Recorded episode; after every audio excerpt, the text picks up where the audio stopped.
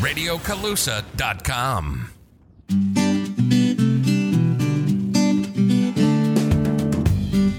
Welcome to the March episode of A Garden Runs Through It, a podcast of the UC Master Gardener program of Colusa County, produced by RadioColusa.com. I'm Jerry Hernandez, your host and coordinator of the Colusa program. On today's episode, I'm joined with Master Gardener Donna Critchfield. Donna, tell us about yourself. Not a lot to tell. I'm a native to this area, born in Yuba City, and my family moved to Colusa when I was six years old because my mother wanted me to be educated in what has become now a traditional school, not a one room schoolhouse, which I would have attended had we remained in the country. Beginning at age four, I was assigned a small area in my mother's vegetable garden where I could plant flower seeds.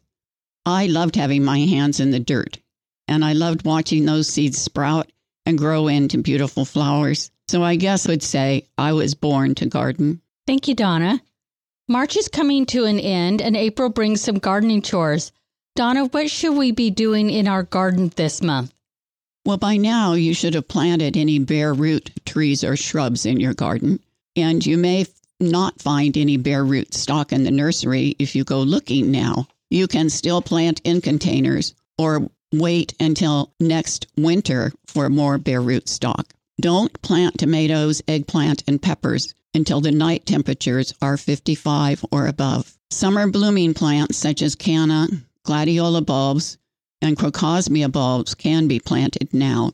As far as maintenance in your yard, you'll want to prune and fertilize spring flowering shrubs and flowers after they finish blooming. But do not remove the green growth from spring bulbs, as leaving the greens on the plant nourishes the bulb for next year. You can fertilize the bulbs with bone meal. Fertilize roses, annual flowers, and berries with slow release fertilizer when the spring growth begins.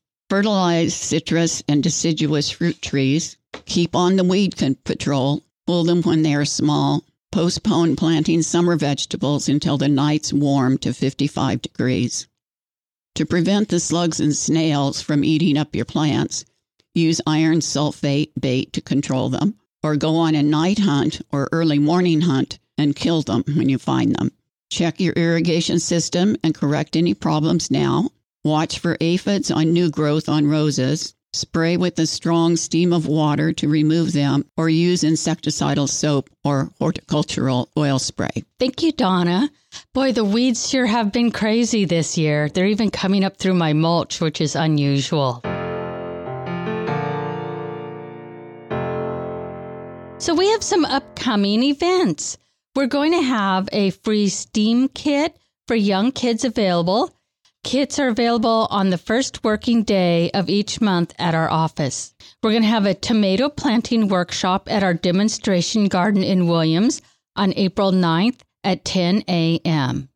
We'll also be at the Family Fair drive through event on April 17th. We have 100 kits to give out. We will also be at the Virginia Reed event on April 24th at Davis Ranches. It will have information about native plants. So, Donna, you wanted to talk about a topic today? Yes. I'd like to talk about pruning my camellia, but I'm not able to do that just now because it's blooming um, profusely and the best time to prune camellias is when they're finished with their bloom.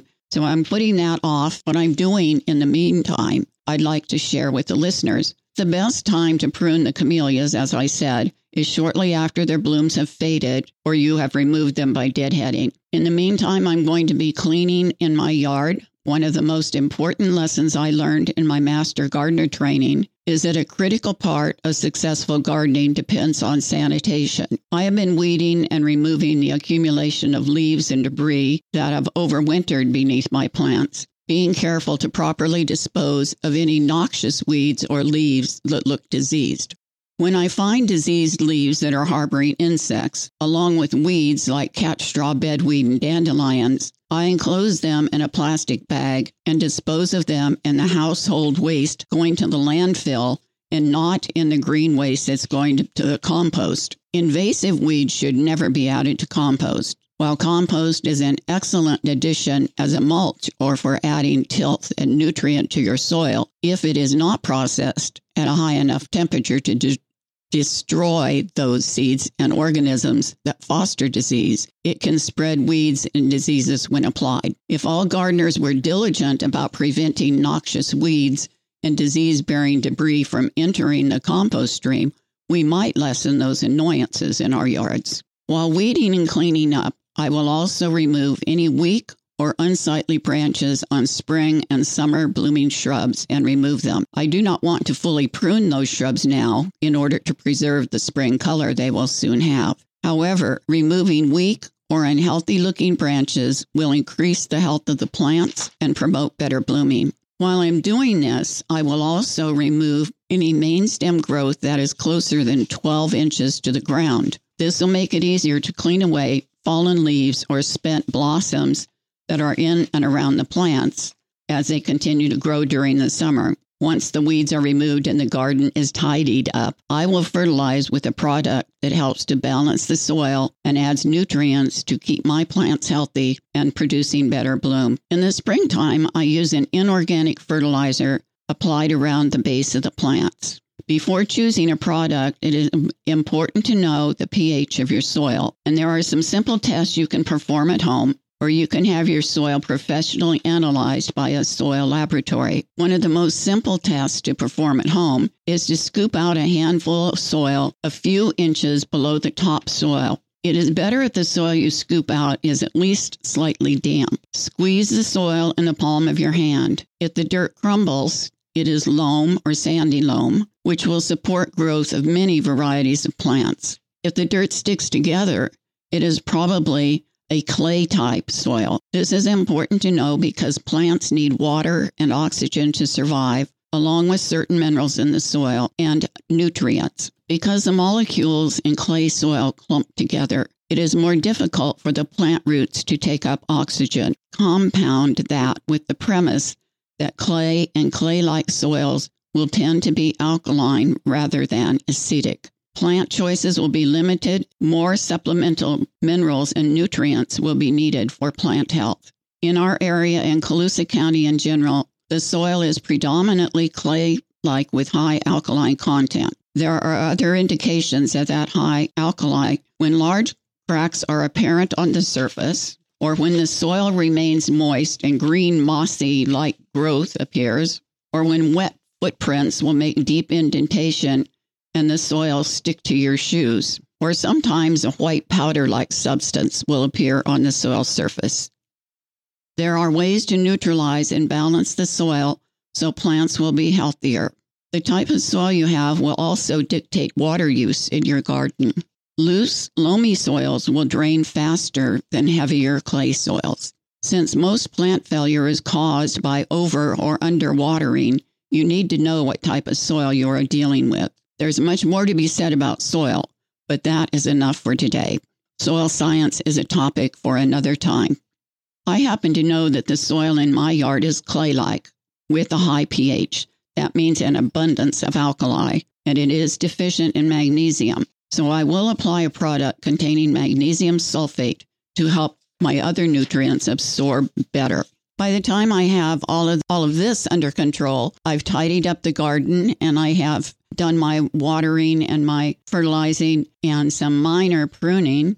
Hopefully the camellias will have finished their bloom and then I can move on to them. Before I start to prune my camellias, I will clean around the bottom of the plants cleaning up any leaves that have fallen or any blossoms that have accumulated underneath. And pruning camellias is really no different than pruning any other shrub, except the fact, as I said previously, mine are very overgrown. So I will do more pruning on them than I would on a pr- shrub that's just its normal size. Keep in mind that the reason we prune our plants is to keep them healthy and attractive. And they will thank you by producing glossy leaves and beautiful blooms. My camellias are well established, as I said. So general principles will apply, but there will be more removal than I would normal.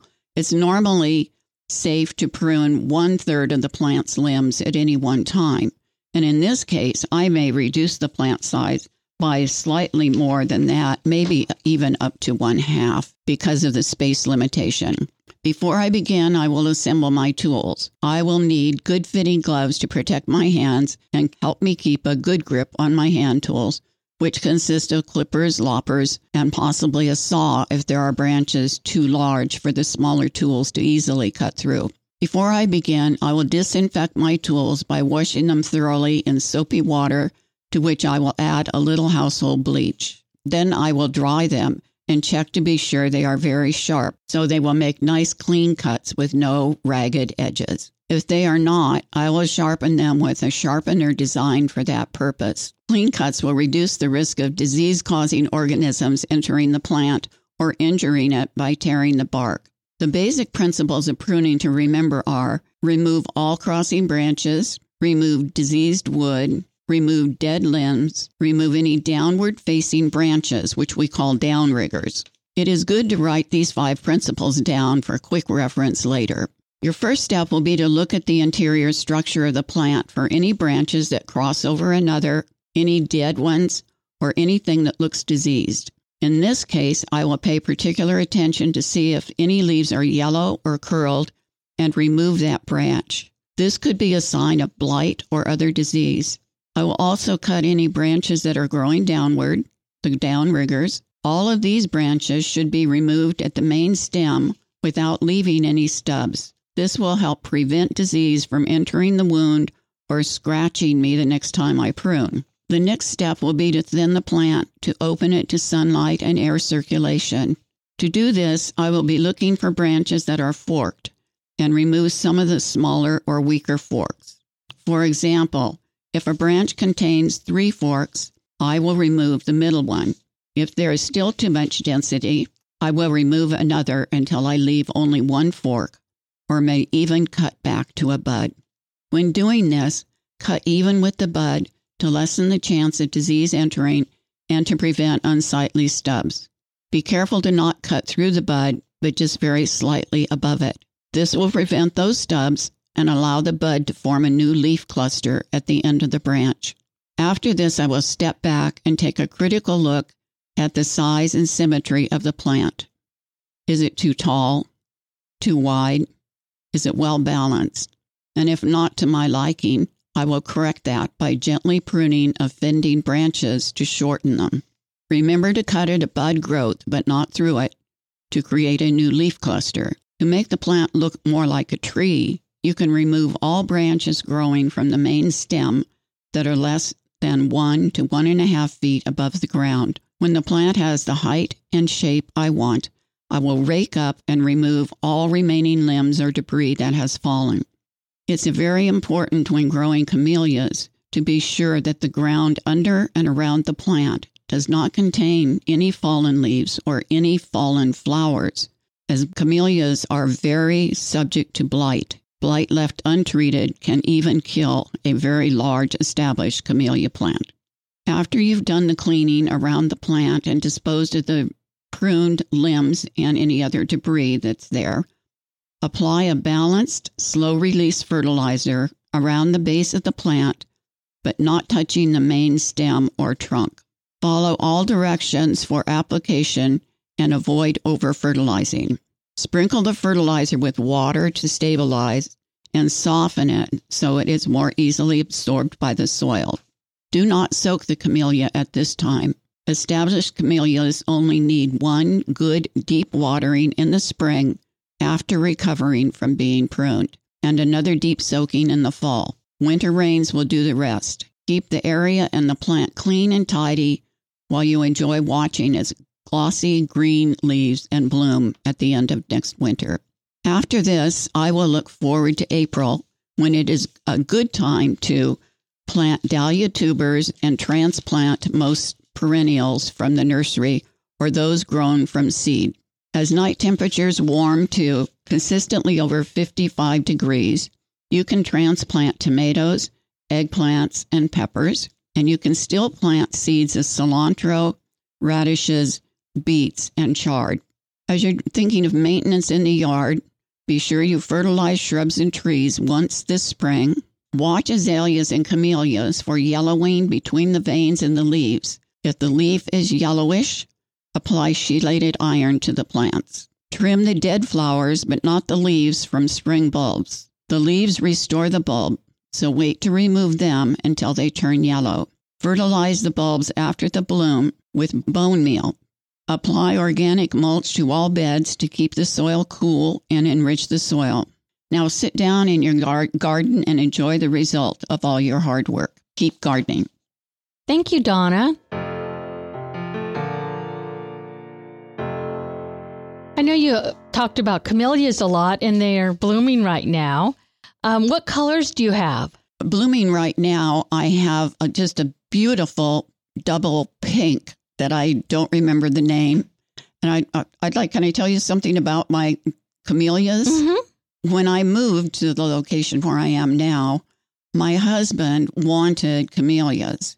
And my friend told me, don't plant camellias, they won't grow in your area.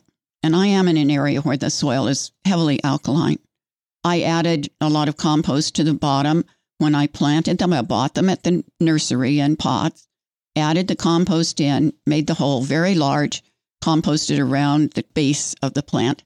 It has grown to be a tremendous bush, almost as large as a tree.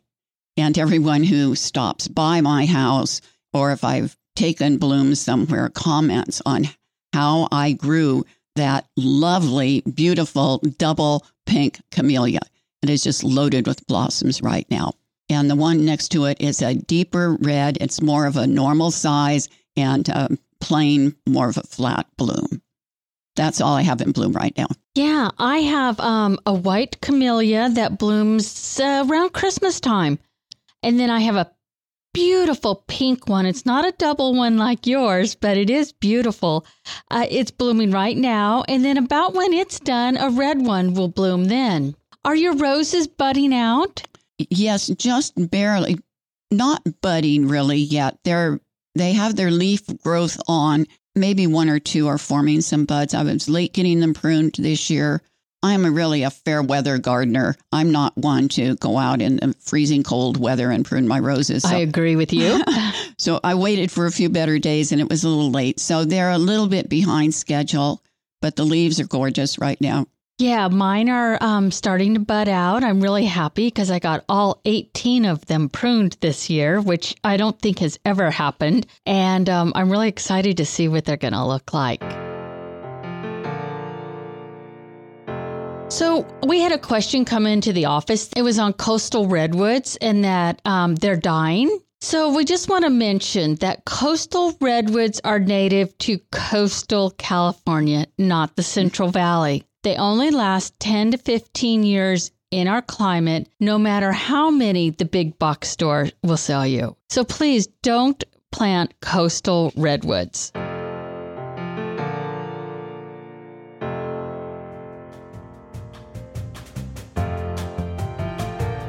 For more information or insightful tips and gardening hints, visit the Master Gardeners of Colusa County on Facebook or visit our website cecolusa.ucanr.edu. And on Facebook, you can actually find a tour of Donna's garden. It's very beautiful. Remember to sign up for our monthly gardening newsletter. A link will be in the notes of the show. Do you have a gardening question? Send an email to glhernandez at ucanr.edu. Donna, thank you for joining me on another episode of our podcast. You're welcome. Thank you for listening to A Garden Runs Through It, a podcast of the UC Master Gardener Program of Colusa County, produced by RadioColusa.com. Until next time, keep those hands dirty.